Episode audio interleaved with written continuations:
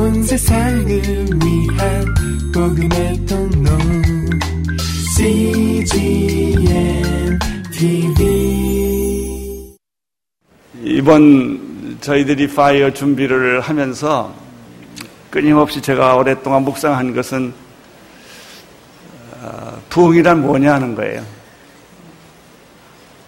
한국 교회가 복음을 받아들인 지 120년,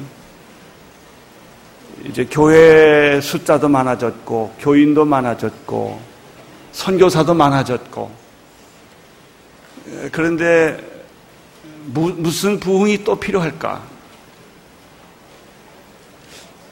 부흥이라는 것이 교회가 많아지고 예수 믿는 사람 많아지고 크리스천들이 많아지고 이것이 부흥일까? 교회가 커지는 것이 부흥일까? 교회가 커질수록 우리 마음속에는 더 갈급함이 있고 더 고통이 있고 많이 가지면 가질수록 많이 이루면 이루었을수록 허전하고 허무하고 뭐가 안타깝고 이런 것을 느낍니다. 과연 이대로 한국 교회가 가도 되는 것일까? 한국 사회가 6.25 전쟁과 보릿고개를 지나면서 그 험한 세월을 보내고 이제 먹고 살 만큼 되고 안정된 사회가 됐는데 한국 사회를 보면 볼수록 잘 가고 있는 것일까? 이런 심각한 내면적 고통을 우리는 갖게 됩니다. 과연 부흥이란 무엇일까? 지금 이 시점에서 1907년 평양 대부흥 100주년을 맞이하면서 한국 교회가 자성하는 자세로 다시 한번 우리의 내면의 세계를 돌아보고 우리의 믿음을 다시 한번 점검해보고 무엇이 어디서부터 잘못됐는지를 점검하는 것이 바로 오늘 이 부흥의 시작이 아닐까 생각합니다. 사도행전의 기폭제는 성령 강림이었습니다.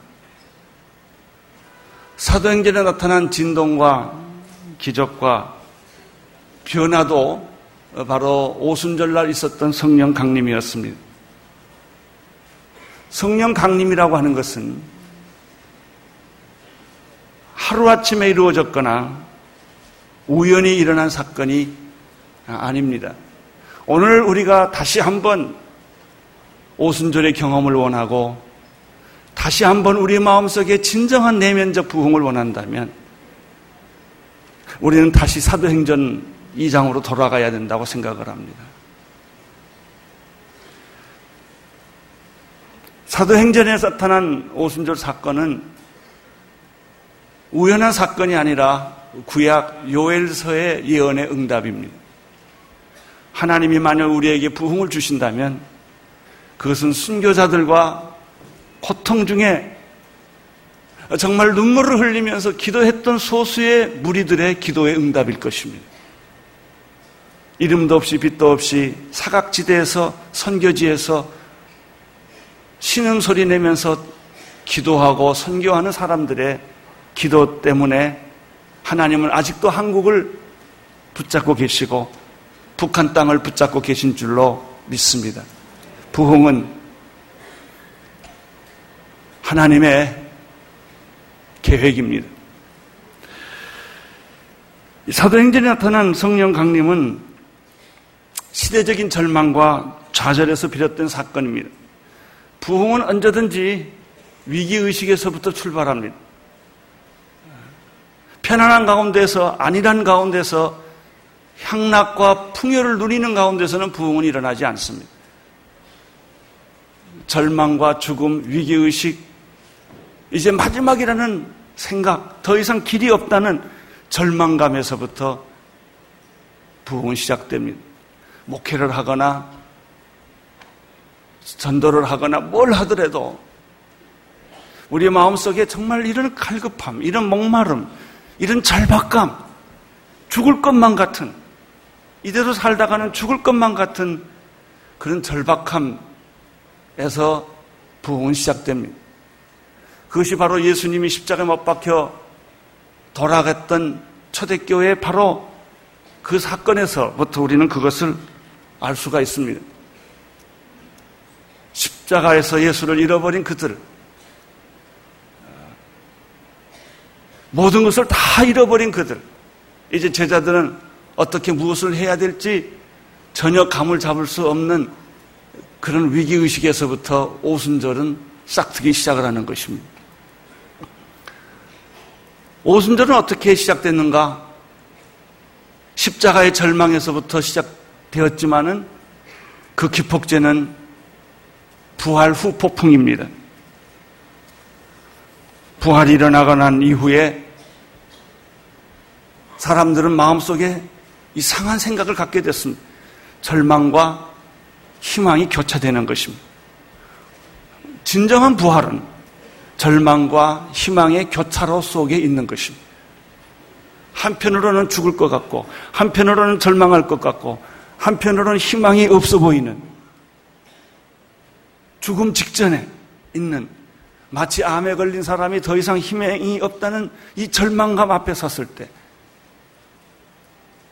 민족이 희망이 없다고 생각했을 때, 오늘 우리 사회가 희망이 없다고 생각했을 때, 그 한쪽을 보면 절망이지만, 또 한쪽에 눈을 돌려보면은 부활이 시작되고, 희망이 시작되고, 또 한쪽에서는 여명이 비춰지기 시작하는 바로 이 빛과 어둠의 교차로, 절망과 희망의 교차로에서 부흥은 시작되는 것이죠. 그것이 바로 오순절 날의 시작이었습니다. 예수님 당시를 돌이켜보면은 정치적으로는 로마의 압제에 있었던 피압박국이었습니다. 주권 행사를 할 수 없고 반노예처럼 살아야 했던 그들, 희망도 미래도 보이지 않았던 것이 그 당시의 정치적 상황이었습니다. 사상적으로 종교적으로 볼 때는 오순절이 오기 전에는 이단 사상이 횡령했고 각종 우상 숭배가 만연했고 온갖 세상적인 철학과 물질 사상에 팽배했던 정신적으로는 완전한 공백 상태에서부터 오순절이 시작된다는 것입니다. 사회적으로는 무질서, 혼돈, 도덕적 타락, 금, 권능, 이 황금 만능주의, 경제적 파탄, 이런 상황 속에서 예수님 십자가를 맞이했고, 제자들은 부활을 맞이했고, 그리고 그들은 가지고 있는 조직도, 돈도, 권력도 아무것도 없는 어, 무덤을 빌려서 예배를 드려야 되는 그는 완전히 백지 상태에서부터 그들이 의지할 수 밖에 없었던 것은 하나님 한 분뿐이었습니다. 사랑하는 성도 여러분, 여러분이 정말 부흥을 원한다면, 정말 다시 살아나기를 원한다면, 바로 우리의 심령이 이런 상황으로 들어갔는가를 점검을 해야 합니다. 가장 무서운 적은 풍요입니다. 가장 위험한 것은 모든 것이 잘 되는 거예요. 잘 된다고 착각한, 잘 된 게 아닙니다. 잘 된다고 착각하는 거예요. 여러분, 우리 마음 속에 진정한 고통, 진정한 아픔, 진정한 눈물, 이것이 끝이라고 하는 죽을 것만 같은 그런 절박감. 나는 그것이 영적으로 보면 오늘 한국 교회의 정직한 모습이 아닌가 생각. 우리들의 자화상이 아닌가 생각. 우리는 모든 것을 겉으로 보면 다 가졌어요. 자유도 있고, 돈도 있고, 방법도 있고, 사람도 있고, 다 있는 것 같은데, 과연 한국 땅 위에 진정한 부흥이 있었는가? 우리 교회 안에 진정한 하나님의 임재가 있었는가? 라는 질문을 해보게 되는 것입니다.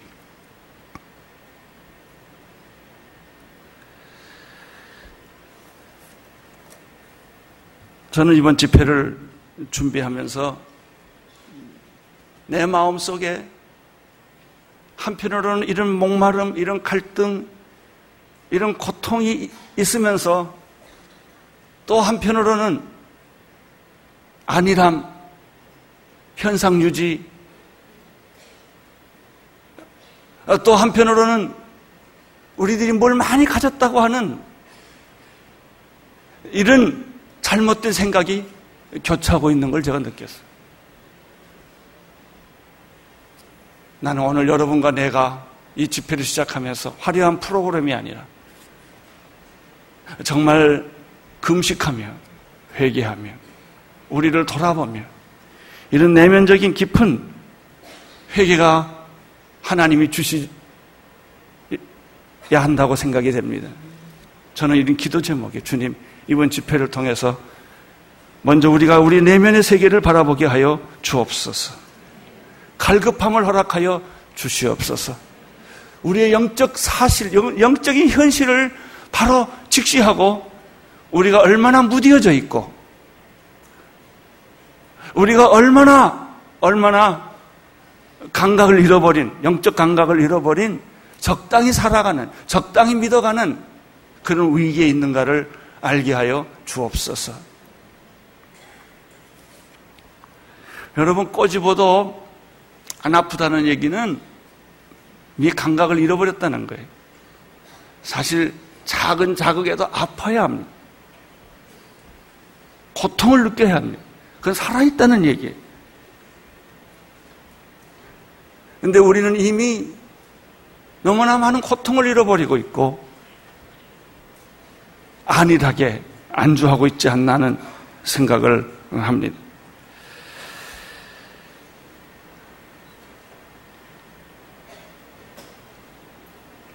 오늘 사도행전을 보면 오순절 날이 되었을 때 하나님의 성령이 움직이는 사실을 보게 됩니다. 제자들의 가슴 속에는 절망과 희망, 두려움과 기대감, 칠흑 같은 어두운 밤과 밝아오는 새벽이 있었습니다. 예수님이 승천하실 때 사랑하는 제자들에게 너희는 예루살렘을 떠나지 말고 내가 내게 약속한 것을 받기까지는 기다리라고 말씀을 하셨을 때 제자들이 다락방에 모였습니다. 고린도 전서 15장에 보면요. 예수님의 부활을 목격한 사람이 500여 형제라는 말이 있습니다. 그러나 실제로 다락방에 모인 사람은 120명이었습니다. 하나님의 말씀을 들었다고 모든 사람이 다 순종하는 것 같지는 않습니다. 그 중에서, 그 중에서 소수의 어떤 몇 사람들이 순종을 한 거예요. 그리고 그들은 모여서 열흘 동안 기도했습니다. 나는 이번 집회가 열흘 동안의 기도라고 생각합니다. 무엇이 올지, 어떤 일이 일어날지 아무도 예측할 수 없지만, 그러나 우리의 마음속에 필요한 것은 예수님의 제자들이 십자가도 보았고 부활도 보았던 이 절망과 희망의 교차로 속에서 앞으로 우리가 어디, 어디를 가야 되며 무엇을 해야 되는지 전혀 예측하지 못하는 가운데 엎드려 기도했던 것. 여러분 생각해 보십시오. 열흘 동안 예수님의 제자들이 120명의 사람들과 함께 기도했을 때 그냥 안일하게 기도했을까요? 아니에요. 처절하게 기도했을 것 같아요. 처절하게. 가슴을 찢으면서 기도했을 것 같아요. 죽을 것 같은 기도를 했을 것 같아요. 그렇습니다. 많은 기도보다도 처절한 기도가 필요하고, 많은 사람의 모임보다도 소수의 몇 사람이라도 진정으로 부흥을 사모하는 영적인 변화를 원하는 사람들의 눈물이 필요로 합니다. 이런 기도 덕분에 하나님은 움직이기 시작을 합니다. 하나님의 임재가 나타나기 시작한 것입니다. 하나님의 임재는 어떻게 나타났습니까? 나는 오늘 이 시간에 하나님의 임재가 사도행전 때처럼 임하기를 바랍니다. 축원합니다. 주님, 오늘 그런 일이 우리에게도 일어나게 해 주십시오. 그러나 갈급하지 않는 사람에게는 바람이 임할 수가 없어요. 불이 임할 수가 없어요. 심령이 찢어지지 않는 사람에게는 위로가 필요 없는 거예요. 여러분 정말 위로를 받고 싶습니까? 심령이 찢어져야 돼요. 갈급해야 돼요.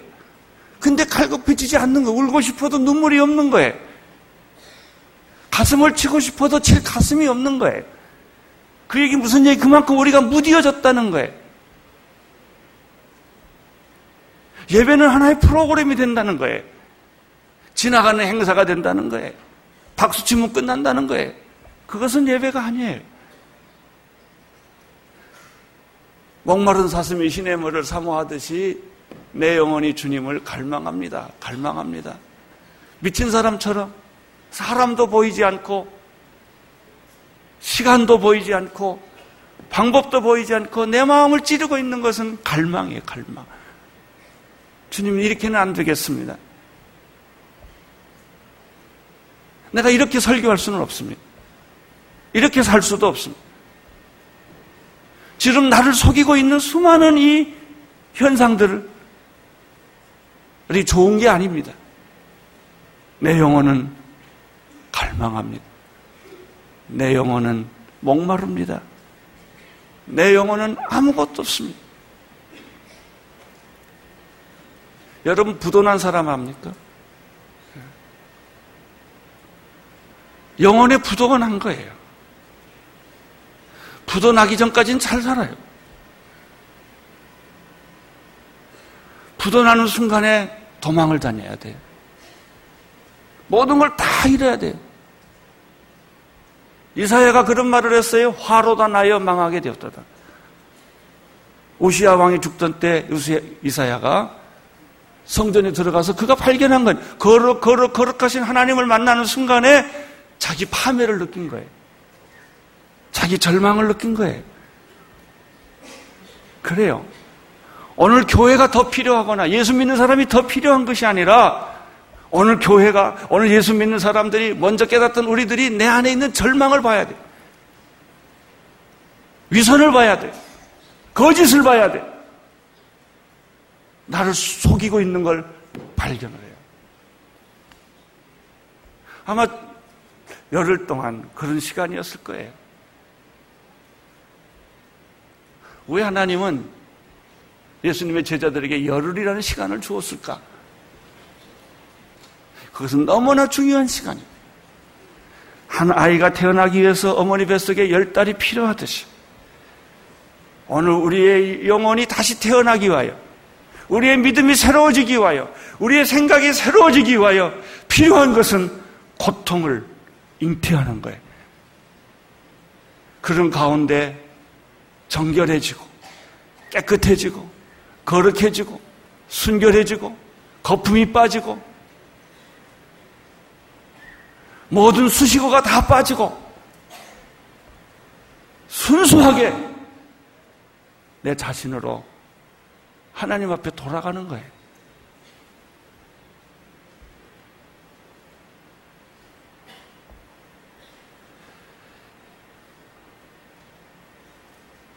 오순절날이 이미 이르매 1절에 보면 하늘로부터 급하고 강한 바람 같은 소리가 났다고 말했습니다. 그 소리가 온 집안에 가득 찼다고 말했습니다. 최근에 CGN TV 1주년 개국 기념 특별 방송을 Transformation이라는 것을 했는데 제가 그걸 보다가 아주 감동을 받은 장면이 있었어요. 아, 바로 이거다. 부흥은 오순절날만 있었던 것이 아니라 그 이후에 역사적으로 보면 지금까지 하나님께서 특별한 방법으로 특별한 지역에 특별한 사람들을 통해서 집단적으로 민족적으로 부흥을 일으켜 주셨어요. 어, 그 중에 하나가 아프리카 우간다라고 하면 여러분들이 잘 기억할 거예요. 이디아민이 수백만 명을 죽였던 엄청난 그 어, 집단 살인을 했던 바로 그 바로 그것인데 어, 1990년대 말에 부흥이 일어나서 그 나라가 완전히 뒤집어지는 사건이 예, 있었어요. 그런 부흥이 있었어요. 그것은 그렇게 멀지 않는 10년, 5년 전 사건이에요. 그 중에 하나가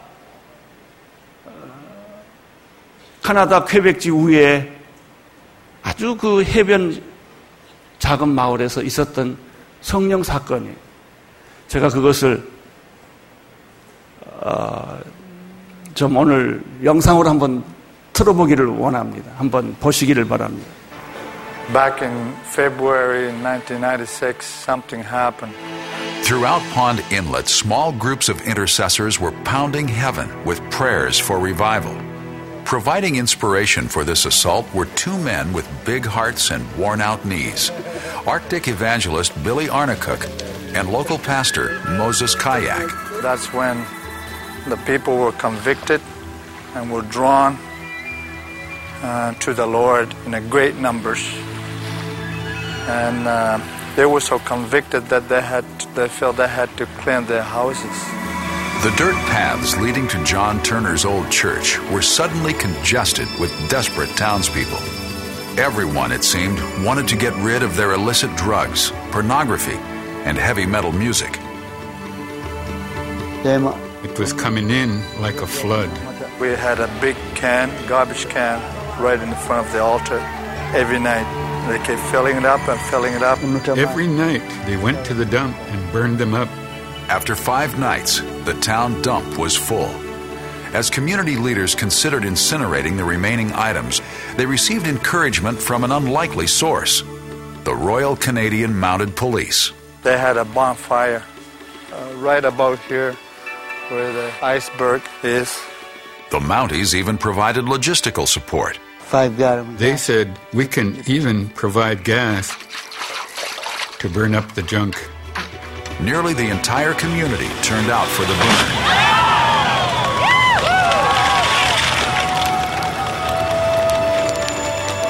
According to the RCMP, the value of illicit property destroyed during the revival was a staggering eighty to one hundred thousand dollars. It was a deep repentance. The Holy Spirit Himself was speaking to the people. The whole community was completely transformed. The afterglow of this momentous occasion warmed hearts for months to come. But it also hinted at a fire yet unrealized. A fire so remarkable, it would be talked about half a world away. February 28. It happened in the middle of winter, February 28, 1999. Believers had gathered for a week of revival meetings at the Anglican Church. Hungry for God and troubled by new reports of community drug use, they decided to add a special Sunday afternoon youth service. Among those leading the meeting were Pastor Moses Kayak and his ministerial colleagues Joshua and James Ariak, all great grandsons of the original lightkeeper, Ongwat Tizoak. An invitation was offered for youth who felt they wanted to come closer to God. Worship leader Louis Ariak was praying over the youth that had gathered around the altar. I felt so close to God, and He kept giving me this verse that says, Blessed are the pure in heart, for they will see God. Something started to happen that uh, was out of our control. This uh, noise started coming. Yeah, it started softly, like you can barely hear it. A dual cassette deck used to record the service was still running off the soundboard. Right away, I wanted it stopped. But it kept getting louder, and, and I started to notice that people were kind of getting a little nervous. It was so strong, so strong. It was so loud that everything started to shake. Fire went right through me. It sounded like a jet. Things started to shake. I started to shake. I told myself, there's no jets in Pond Inlet.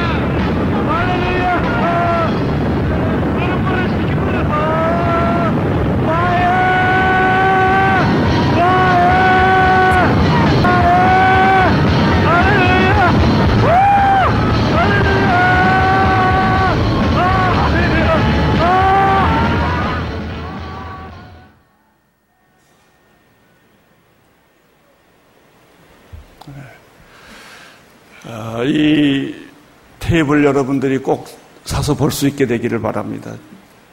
어, 이 이후에 사람들은 충격을 받기 시작했습니다. 전기가 나갔는데도 녹음은 계속되고 있었고 어, 믹서가 잘못된 줄 알고 사람들이 가서 믹서기를 다 내렸는데도 소리는 멈추지 않고 이 소리가 계속됐다는 것입니다. 어, 저는 이걸 보면서 오래전에 제가 군대 시절 1등병 때 폐병으로 후송을 돼서 어느 아, 병원에 군대 병원에 가 있었던 적이 있었는데 조그마한 군대 병원에서 아, 새벽 기도회를 지키고 있었습니다. 그때 제 선임 아, 선임 선배가 설교를 했는 사람이 있었는데 이 사람하고 만나서 기도를 해보면 몇 사람이 모여서 기도해보면 맨날 이런 말을 해 나한테. 아 저는 그냥 시끄러워서 기도를 못하겠다 그래. 그래서 왜 그러냐고 그랬더니 눈만 가보면 소리가 난대요. 바람 소리가 쏴. 저는 그 말을 잘 이해를 못했어요. 에이 그럴 리가 있겠나 여러분 성령의 바람은요 그냥 바람이 아니에요 진짜 있어요 바람이 들리는, 바람이 있는 거예요. 이 바람은 하나님이 움직이는 소리예요. 실제예요. 불은 그냥 상징적 불이 아니에요. 실제로 성령의 불이 임하는 거예요. 이 지역은 16세, 17세 아이들이 다 자살하고 죽음의 신이 그 마을 전체를 뒤엎고 있었을 때 성령의 불이 바람이 지나가고 나서부터 그 도시는 깨끗해졌고 자살은 없어졌고 마약도 없어졌고 알코올도 없어졌고 도시 전체가 변했다는 얘기가 바로 이 퀘벡주 북부에 있는 마을의 이야기입니다. 주님, 우리에게도 이 성령의 바람 소리를 듣는 귀를 주십시오. 하나님이 이곳을 오시는데 지나가는데 우리는 보지도 못하고 듣지도 못하고 깨닫지도 못하고 마치 문둥병 환자들이 상처가 나도 그 자기가 찢겨진 코가 떨어져 가고 귀가 떨어져 가도 모르는 것처럼 그렇게 우리는 무지하고 무감각하고 있단 말이죠.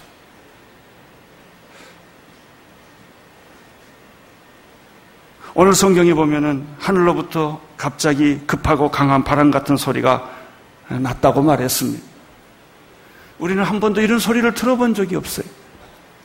나는 여러분들이 이런 하나님의 소리를 사모할 수 있게 되기를 바랍니다.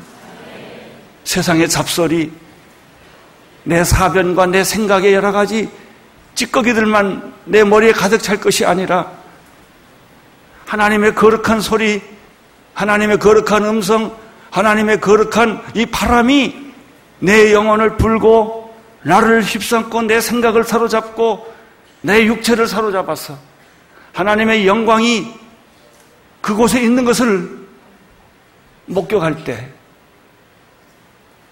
우리는 우리의 찬양과 우리의 기도와 우리의 모든 사역들은 다 달라지기 시작할 거예요. 불이 있어요. 그냥 상징적인 불이 아닙니다. 물리적인 불이 아닙니다. 우리의 심령을 녹이고 변화시키고 불태우는 거룩한 불, 능력의 불, 축복의 불, 사람을 살리는 불, 마귀의 세력을 불태우는 이런 엄청난 성령의 역사와 능력이 초대교 오순절 때 일어났다는 것이죠. 사람들은 울기 시작했습니다. 사람들은 감동하기 시작했습니다. 녹아지고 뜨거워지고 새로워지고 변화되는 것을 경험하기 시작했습니다. 죽음과 저주가 사라지고 어둠의 영이 사라지고 자살의 영이 사라지고 모든 질병이 사라지고 그런 일이 일어났어요. 아프리카의 그 이디아민이 통치했던 우간다라는 나라는 독재로 인해서 수많은 사람들이 죽음 시체들이 줄비하게 서 있었고 또 하나 그 시대를 경악해 했던 것은 에이지였어요. 1999년에 WHO의 통계에 의하면 아, 우간다의 국민의 3분의 1이 에이즈로 죽는다는 보고가 나왔답니다. 그러나 1990년대 말에 성령의 불이 기도하는 소수의 사람들을 통해서 일어나고 있었을 때 놀랍게도 상상할 수 없이 에이즈가 사라지기 시작했대요. 공식적으로 에이즈에서부터 살아났던 사람이 372명이라고 그래요. 즉각적인 기적들이 일어난 거예요.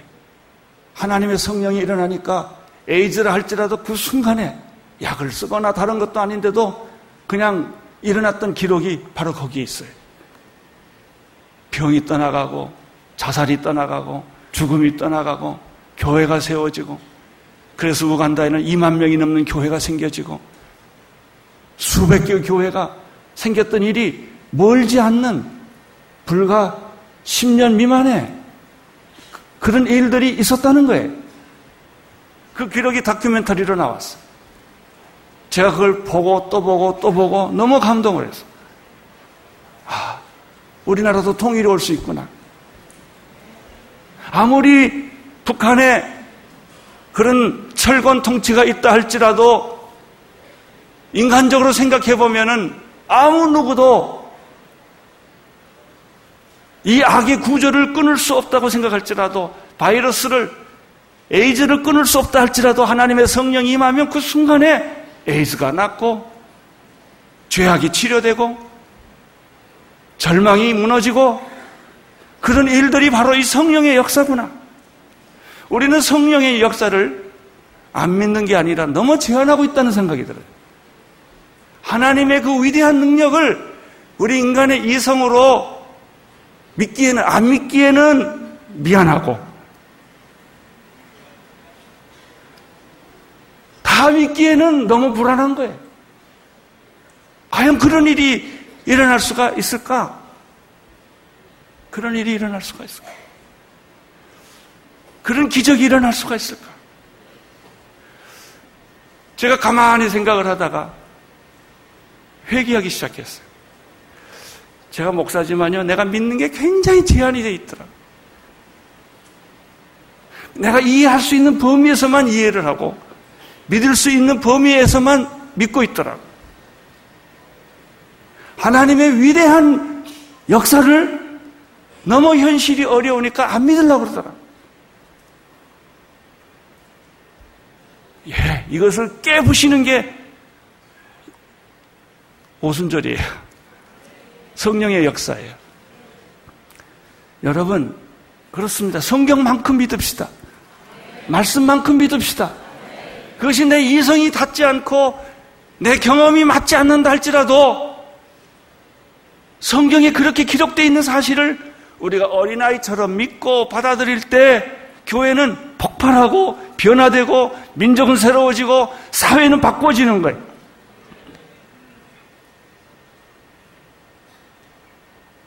그것이 오순절이에요. 여러분 영적 기대치를 낮추지 마세요.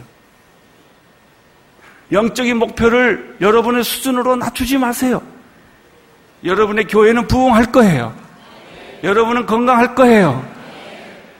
여러분은 영적으로 엄청난 일들을 할 거예요. 그것이 하나님이 하시는 일이지 내가 하는 일이 아니다 말이죠. 우리는 계획을 세워도 내 수준에서 밖에는 계획을 못 세우는 거예요. 그리고 그 한계를 조금만 넘어가면 내가 흥분해요. 여러분, 하나님은 그렇게 나처럼 작지 않으세요. 하나님의 능력은 나처럼 그렇게 제한되어 있지 않으세요.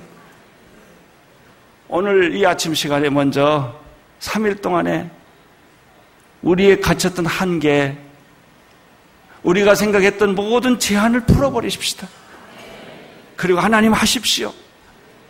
내가 당신 앞에 드릴 수 있는 건 회개뿐입니다. 목마름 뿐입니다. 갈망한 뿐입니다. 나는 당신 앞에 우는 것밖에는 할 일이 없습니다. 이제 당신이 하십시오. 민족을 바꿔주십시오. 우리의 정치 현실을 보면은 얼마나 어두운지 이루 말할 수가 없어요. 오늘의 교회 현실을 바라봐도 마음이 어두워요. 그러나 또 한편으로 인 절망이 있는 반면에 십자가가 있는 반면에 또 한편에 부활이 있듯이 주님 새로운 세계를 사모합니다. 새로운 나라를 사모합니다.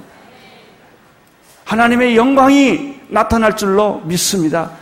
기도하는 자를 통해서 나타날 줄로 믿습니다. 똑똑하고 잘나고 유능한 사람을 통해서 나타나는 것이 아니라 갈급한 사람을 통해 나타나는 것이다. 갈급한 영혼, 몸부림치는 영혼, 눈물을 흘리는 사람. 그저 여기 가서 울고 저기 가서 울고 그러면서 하나님 앞에 가슴을 쥐어 짜고 목마르게 부르짖는 사람에게는 하나님이 오순절의 선물을 주실 줄로 믿습니다. 그것이 again fire입니다. 하나님은 어제나 오늘이나 영원토록 동일하십니다. 하나님을 제한하지 맙시다.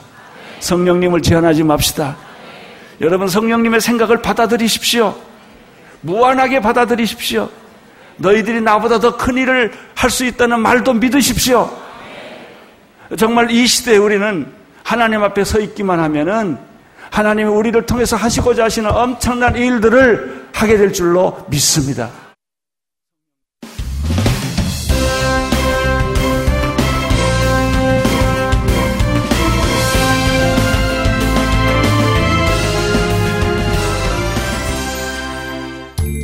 온 세상을 위한 복음의